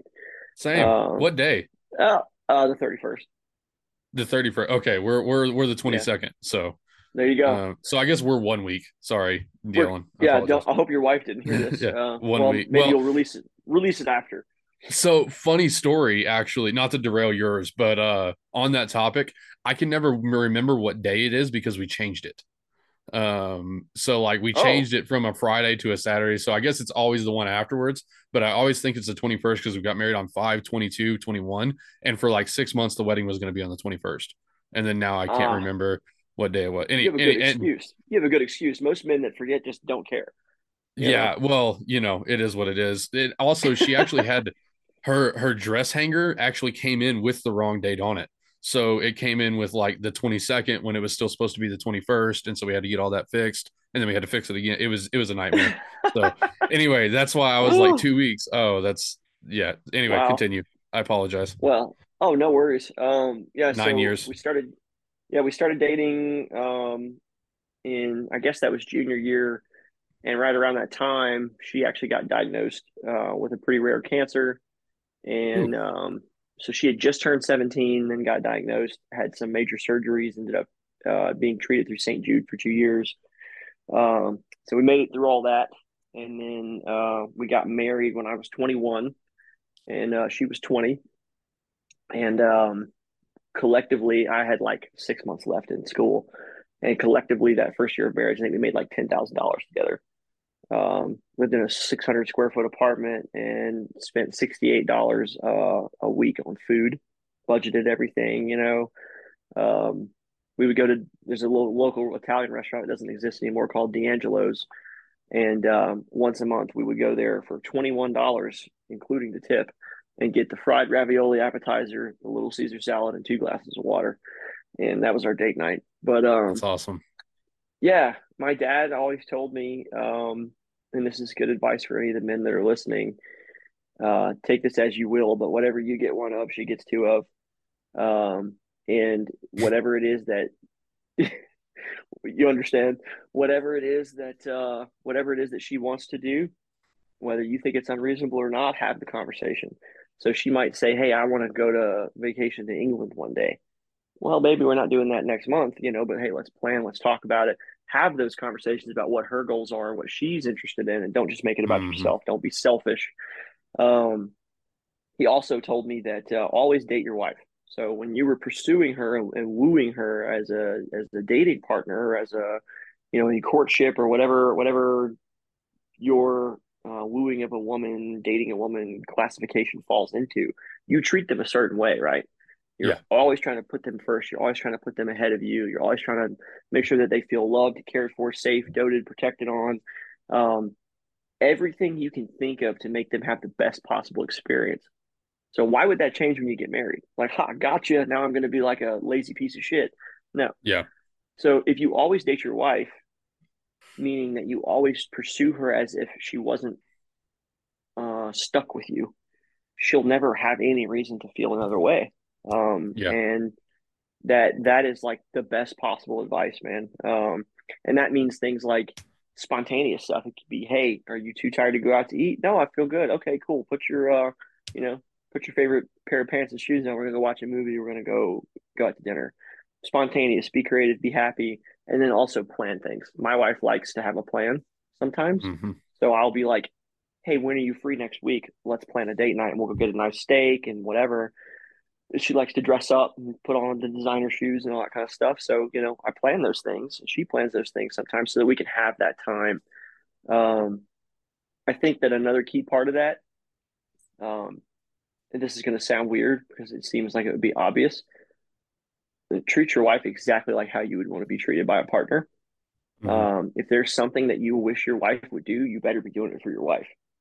And people don't get that. They feel like they need to be put on a pedestal. But if we want to get spiritual with it and talk about the way Christ loves the church and the way the church loves Christ, that's the model of marriage, right? Well, what did Christ do for the church? He was brutally murdered and was okay with it. So how should we be loving our wife? Even if she betrayed us, we should be willing to die in the most brutal possible way for her. So why would I balk at the smallest things? You know, like I cooked dinner. She was like, hey, I'm headed home at like 3:30 today. I'm really hungry. I had a long day. I haven't eaten yet because she does surgery. So, I mean, when things are back to back, she doesn't even get to eat. So I dropped everything, cooked the pasta she likes, got her fresh Diet Coke and the little koozie sleeve thing she has that keeps it cold for 10 hours or whatever, put her favorite show on Netflix, sat down, we ate. You know, I would love it if I came home and she did that for me, right? And then there's times when she does those things. So I'm doing that because I'm like, man, this is going to mean a lot to her. Not because I feel obligated or because I'm trying to win anything. You're like, oh, if I cook her dinner, I'll get to have sex. You know, if that's your, you know, that's a lot of guys' motivation. Wait, that's not what? You mean I learned to cook for no reason? Right. Hey, man. I cook all the meals, and let me just say it's been a good thing for me. But absolutely. 100% endorse. I literally, my wife doesn't touch my kitchen stuff. Anyway, sorry, didn't mean to derail you again. Look, I got like custom pans and everything, you know, like I go all out. But you know, that's the thing my dad told me when I was washing something because that was one of my chores, and he's like, "Let me do that, buddy." I was like, "I'm already halfway done." He's like, "No, please, let me do that." I was like, "Why do you want to wash the dishes?" And he said, "Please, you understand when you're older, but yeah," he said, "that the kitchen is the quickest way to the bedroom." And wrong. And whatever, you know? Whatever you get one of, she gets two of. Don't think that I didn't catch that. Write that down. Yeah, write that down. So, but I mean, that's true. That if you treat your wife sacrificially, if you put yourself below her, not out of some misguided like, oh, she's not capable, or because I'm a man, I have to do all the hard things. This is the person you chose to spend the rest of your life with. And they chose you. They don't love you because, like, you know, you've seen that thing about, like, your parents love you because they had you. Your siblings love you because they're related to you. Your spouse, the only person that actually chose to be with you. That's an incredibly special person. And they deserve that sacrificial level of love. And I think that that sort of motivation will pervade all the other ones. Like our EFT challenge, the fitness challenge, it's mm-hmm. caused a lot of waves because one of the criteria for the challenge is that you don't watch any pornography during that 90 days. Yeah. And that is really shaking a lot of people up because it's kind of that whole, like, I can quit anytime I want. They don't think it's a problem. I don't get it. It's a victimless crime, that kind of thing. But when you put your marriage in the perspective of this woman's heart and soul is mine to protect and cherish, and I am going to go basically cuck myself with pixels on a screen, it shatters the sanctity and the preciousness of that. Yeah. And when you really put it in the perspective of you are killing this woman's spirit, you're killing her internally, to be putting some random person on a screen over her when you could be putting all that energy and all that hormonal drive and all those things into loving her, you're just mm-hmm. wasting it on a screen, So that's kind of how I approach my marriage, I guess. And it's worked so far. Again, you're singing the song of my people. We actually, I don't know how much you looked at the Purpose podcast, but we have a whole series on Wednesdays called One Flesh, where all we talk about is marriage. That's all we talk about. And if you're interested, I typically do this off recording, but if you're interested, I'd like to get you on for some more One Flesh episodes. That'd be awesome. To talk that'd specifically awesome. About marriage. Clint Walker you does that. My with dad. Me. You can okay, get my cool. dad on there at some point. Yeah. I don't think he's ever done a podcast, but he does podcast ministry. Like he'll do sermons, record them so the church can listen to him. So I'll talk to him about it, but that'd be really cool. He'd be a great guy. Cause I learned all those things from him. Yeah, no, that would be really cool. And and what I would want to get, just spitballing and storyboarding or whatever the fuck you call it. But what I would want to get is eventually the old and the new. Not that your dad's old. Mm-hmm. Don't. Mm-hmm. He's almost Papa, 60. Yeah, Papa Arceneaux, please don't take that the wrong way. But I want to get the two mixed perspectives eventually. I think that would be really cool. Yeah. So where was I going with that? Oh, number one, I need to know about the EFT challenge. That's next. One Flesh, we kind of discussed that. You're good with that. We'll figure that out later. On the marriage front. Oh, that's what I was going to say is, I have a book recommendation for you, even though if you're like me, you've got 20 of them that you need to read. I have literally 20 on my nightstand right now, but I'll add it to the stack. Have you heard of Skin in the Game by Matt Tlaib? You might look at that one. He talks about not the golden rule, but the silver rule. And it's the negative of the golden rule. Basically the importance of not treating somebody the way that you don't want to be treated. And kind of the idea that that's how society really conducts itself is instead of treating somebody how they want to be treated, how society really stands on its backbone is not treating somebody the way that you don't want to be treated. Right. And so I think go out of your way to be nice. You just don't do mean things. Yeah. And I think the dichotomy of that in a marriage is extremely important. It's been a while since I've read that and I didn't come prepared with that, but I think you would find the book really interesting, especially since you did international finance. I think the book, the reason that I haven't continued it is because I think it's analysis of markets and stuff like that from the point of Skin in the Game. I probably need to read it, but you might actually really like that. So I probably would. Yeah. It's called Skin in the Game and it's about asymmetries. I'll send it to you later. Yeah, that'd be awesome, man. So what's in the future? You strike me as a guy that would want kids in the future. Am I wrong about that? How does the family look in the future, man? The biggest issue with it is that we both have very demanding careers. So last year I was on the road like 113 days and this year we have twice as many classes. Yeah. The way that I was raised, our parents were very involved. I don't know how to do that if I'm traveling all the time. Right. So if they are in the cards, it's not anytime soon, just because I wouldn't be able to give them the time that you should give children. And an example of that, my brother Garrett, he runs Orion Concepts. That's like our like weaponized meme page. Yeah, it does all the like apparel and merchandise, and he's like, because it's a separate LLC, but it's affiliated, he can get away with some of the stuff that I couldn't get away with. He's very inflammatory, and it just whips people up into lights of fire under their ass to get different stuff done. But he's just a pinnacle of a man. I love him to death. Look up to him a lot. We were going to play some Battlefield 1 tonight, but he said he's too tired because his kid keeps peeing his pants in bed. So he keeps having to get up and change him, you know? So that's where we're going with this is he puts his children first in a way that I don't think a lot of modern fathers understand. And certainly not the fathers of the generation that raised us. So when he was born, his dad was out hunting, you know? Yeah. Just a very different style of things. Whereas, well, now hold on now, I sympathize. Okay, I sympathize. I get it. If that's something you agreed on, is like, hey, I don't want to be here. Okay, I don't want you to be here. Okay, go do something where you can relax. I get that. No. I'm completely kidding. That's completely ridiculous. I'm just a hunter. There are people that are like, I don't want to be. You know, I don't want to be anywhere around there, and the wife would also rather than not be there. That's funny.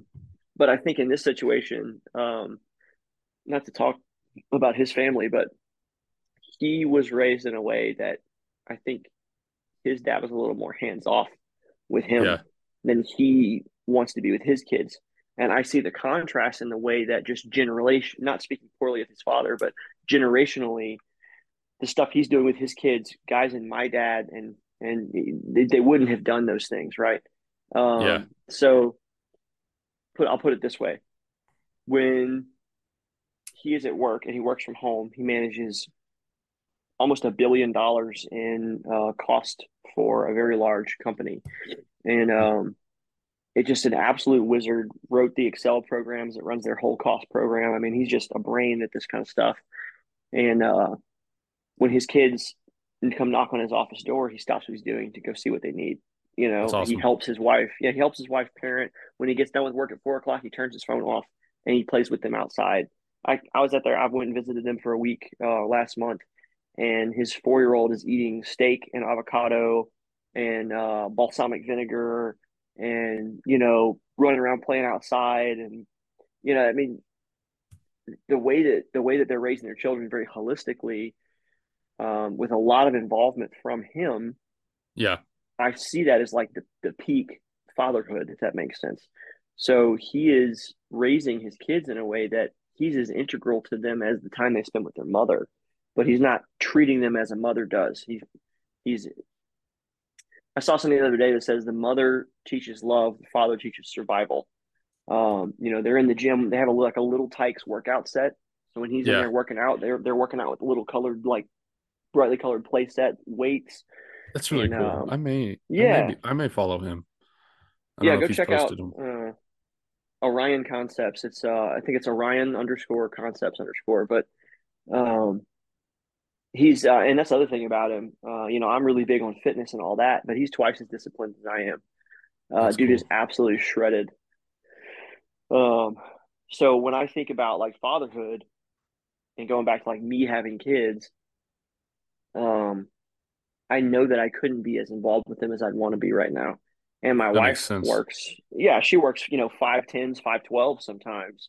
And she's on call 2-3 nights a week because they're so short on people, you know. So it's like, where is the raising of children happening at? No, that makes complete sense. Yeah, well, people have kids without thinking about that. So they go have a child because it's what they're supposed to do. And then they have to pay someone else to raise their kid in daycare. And I'm not putting down on people. That's the modern economy is what it is. Even in a two-income household, you know, you end up paying $40,000-$50,000 a year to daycare, and then some stranger is raising your kid. That's the reality we live in. I don't want to be a part of that, you know. So we would have to figure out a way to have someone be at home or have family help or something, and that's just not in the cards right now. That's what I was going to ask: is if you got OTG. And we don't have to if it's an uncomfortable. It doesn't sound like it's going to be an uncomfortable conversation. But is there any point, like if you got OTG to a certain point, is she the type that would want to come stay home and raise children? Is that in the cards at all? I don't think so right now. She's so driven, and that, you know, I didn't get to talk about her as much as I thought I was going to because I started talking about you know, how to be married and not necessarily about my wife, but just she's a very driven person. Like I said, one of the things that attracted me to her in high school was her work ethic. you know, when other girls were having parties, she was going to work and earning her own money and staying late at school and practicing and stuff like that. So she is very driven to be successful and to achieve the highest she can in her field. I think she's one of the, if not the only, surgery fellow PA in Louisiana. So a fellow means like you went for a whole other extra year of school in your specialty. That's cool. Yeah. So, yeah, it would mean one of us having to stay home. And frankly, that would probably end up being me, because the way, the nature of my business is that I could eventually pass off all of the training. Yeah, I could. Yeah. And I already do. Like if I'm not on the road, I'm here. So if there was a way for me to stop being on the road, it would end up being me. Yeah, I would have a blast doing. Oh yeah, that seems kind of like what Mike with Garand Thumb is doing. Like he is traveling right now, but yeah, that's kind of he's kind of a model for being able to build up like something like that, dude. And be a dad. I want to get him on so bad eventually. He's such a giant. Have you ever asked him to come on? Yeah, I talked. I was a patron member for a while. And I think that was right about the time that he just blew up. And I sent him an Instagram message, but he's so damn busy. And I've got 100 followers, so I wouldn't blame him if he like looked at my podcast account and was like, who is this guy? You know what I'm saying? Yeah. So, but well, I mean, you say that, but, I think when he had us on, we were like right at 50,000 and he was at 500,000. He's really big. He didn't get any exposure from us. You know what I mean? We didn't bring anybody to the Garand Thumb. So I don't and from the time that I've spent with him in person, he's a super humble, like normal person. That's cool. Yeah. It's just like hanging out with one of the guys, you know? So I think that, and you know, when we did filming, he was like, look, man, I have to put the character on. Please don't hate me. Because he has to play a character for the film, you know? Yeah.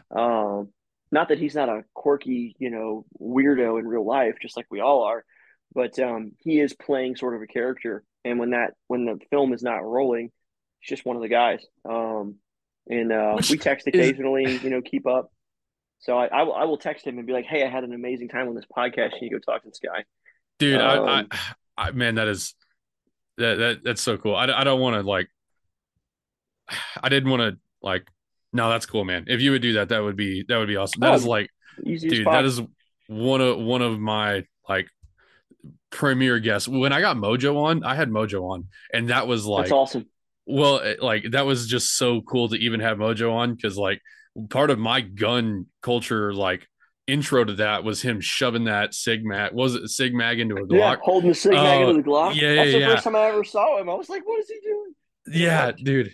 First time I'd ever even known him, and like that was, and so getting Mojo on, and of course he's a super busy dude too. He actually showed me, I don't remember if it was on the podcast or after, he was like, look dude, he was like, you're free to text me and I'm gonna try to reply, but he showed me his message notifications and he had like 800 of them. And he was like, I clear this monthly, and I was like, Jesus bro. And so Mike's, I've been talking to him, dude. But yeah. So I got kind of an invitation to go shoot with Mojo, and eventually I'm going to want to take him up on that, but, that's awesome. No, that's really cool, man. But, dude, let's, I think the last thing that, I wanted to talk about with you, we talked about kids, we talked about doing all of that. We talked about marriage. What else, man? I can't think of anything else, that needs to be said just in this podcast. Do you have anything else for me? Anything unsaid, any questions, anything like that? I would say just as like a final thing to encourage people, because I know when I listen to podcasts, I don't like to come away depressed, and I don't think this has been a depressing episode. I'm not saying that, but it is.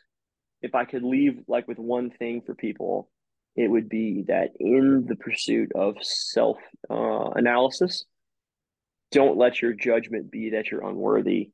Let the judgment be that you need to improve. So every day I'm beating myself up about something. Like, for example, I fell asleep on the couch today for like an hour and a half when I wanted to go work out. That was the time I had set aside in my schedule to work out, and I fell asleep on the couch. And I woke up and I was like, you are a piece of shit. What are you doing? Yeah. It's going to be 9:00 and you're going to be trying to work out. You're going to be tired for the next day. I got to travel a bunch this week. Like, you missed your opportunity. But the reality is, I'm catching up on sleep that I missed from being awake for 36 hours earlier in the week. My body's just tired. So in your introspection of like, did I meet my goals? Am I doing the right things? Blah, blah, blah, blah. If there's some small failure, don't analyze it as like, I have failed and now I'm unworthy. Analyze it as I failed and so I need to make some kind of improvement. And then take that as part of the journey. You've got to be on the journey upward and not put yourself down. Dude, I was just thinking about this earlier today. I guess you could call it a God thing. I'm not, we'll have this discussion later that, you know, I'm new to adult Christianity, but I was thinking this earlier on the way home from work is like, man, my inner monologue is the asshole that everybody needs. You know, because when you miss those workouts, you know, or when you do something like that to yourself, I like that you said not unworthy, but room to improve. I really like that. Is that original? Can I quote that from you? Yeah. I've never heard anyone else say it that way. That's what I tell myself. At the risk of sounding like a motivational tape, like you are worthy. If you've ever watched Veggie Tales, you are a skilled metal worker. You know, there's so much negativity out there, especially in the gun community of like, oh, you're not this, well, you must be a piece of shit. Blah, blah. You know, it's just this compounding level of just ego. Mm-hmm. The last thing we need, and it is something I struggle with, is to be our own worst enemy and say, in the process of trying to look inward and improve, damning ourselves, you know, if we want to get spiritual with it, Christ, when he was crucified, was aware of every sin that placed him there. So think about the 120 billion people that have existed since the beginning of time. Mm-hmm. Every single one of their sins placing there, he was aware of, and he still chose to sacrifice because he knew that we were worthy.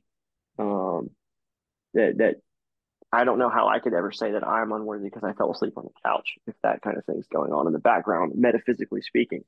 Now that's getting really deep. I'm not saying that you should justify poor behavior because sacrifices were made. Yeah. You know? Well, and because you're worthy, that's why you owe it to improve. That's what I was going to say. Exactly. You know, your worth is why you owe it to improve. Because you are worth something, that's why you need to get off your ass. I don't think it was Aurelius. I read enough of the Stoics that I get them mixed up.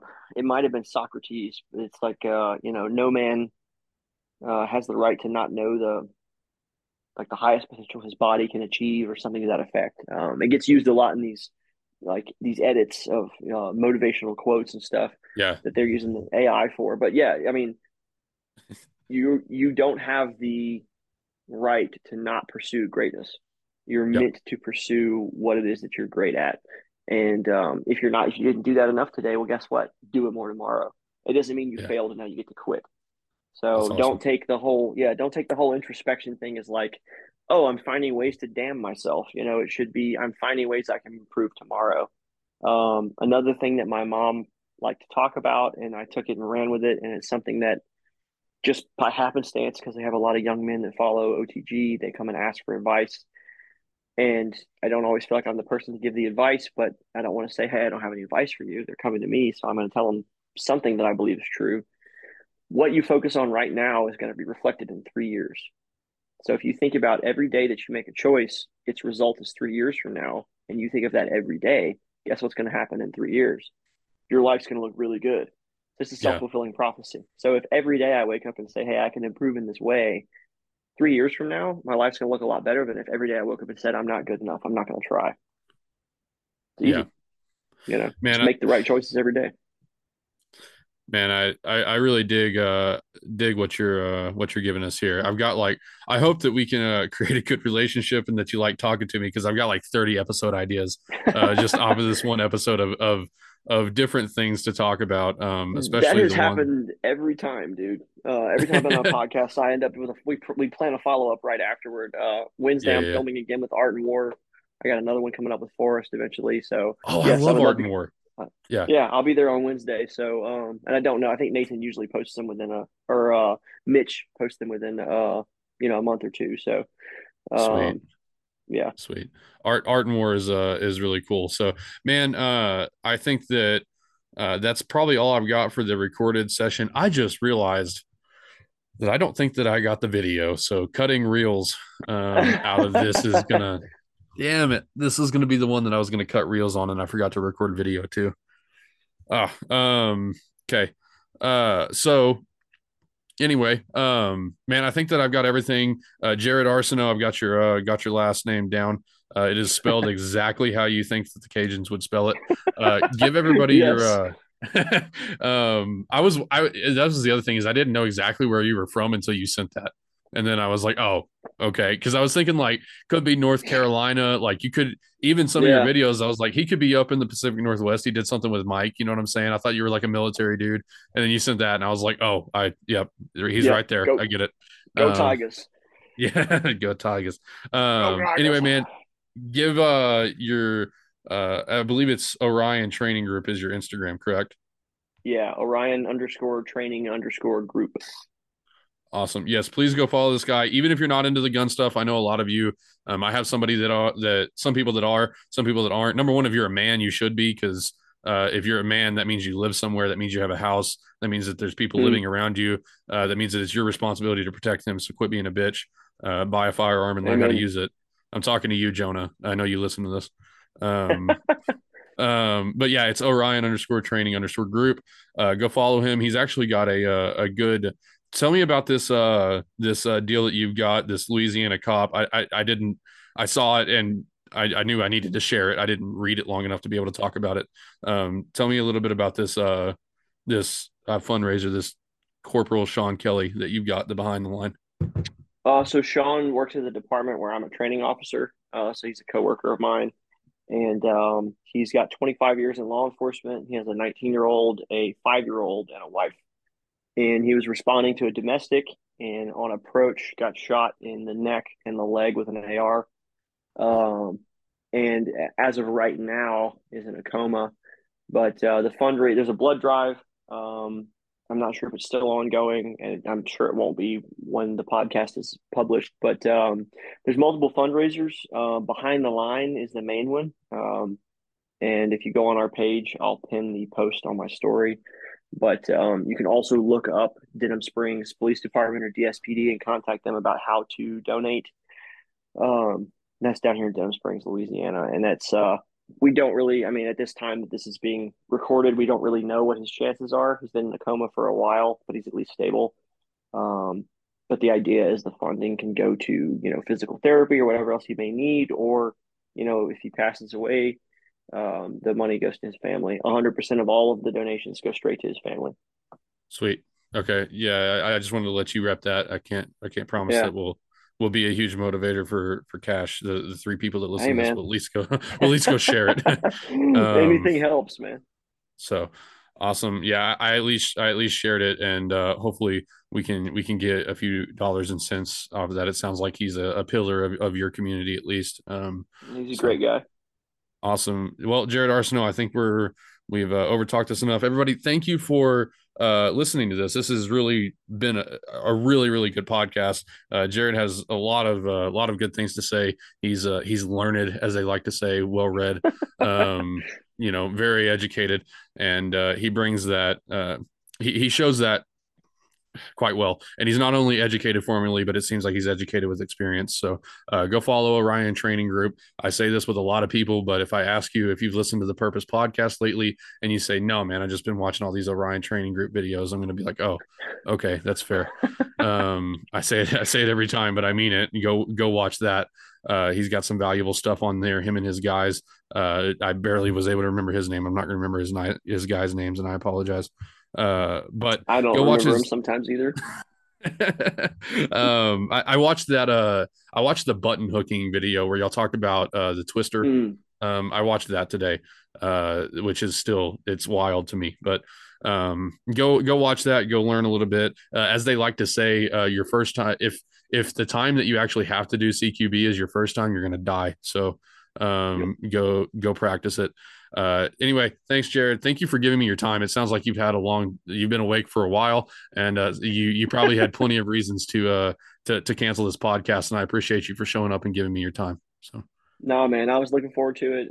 My wife knows I love going on these because it gives me a chance to say what I think. Somebody has to listen to me, but it's not going to be her, you know. So I got, yes, I know exactly what you mean. So. She's not awesome. Listening to the podcast, you know. But no, man, thanks for the opportunity. I hope that I can come back onto it at some point, and of course, I'll be sharing it and making sure all the folks at OTG share it as well. So hopefully, you get some good exposure out of it, and people can listen to this and get something productive out of it. That's awesome, man. I really appreciate it. We're going to go ahead and hit end. Oh, tune into the One Flesh podcast. Hopefully we'll be able to have Jared on that pretty soon. Talk about marriage, because I know all you guys, you need help either A, finding a woman, or B, keeping her. I know plenty of you need help with that. So tune in and listen to guys like Jared that have been doing it for longer than you have and have a lot of success. So anyway, thanks, guys. We'll see you later.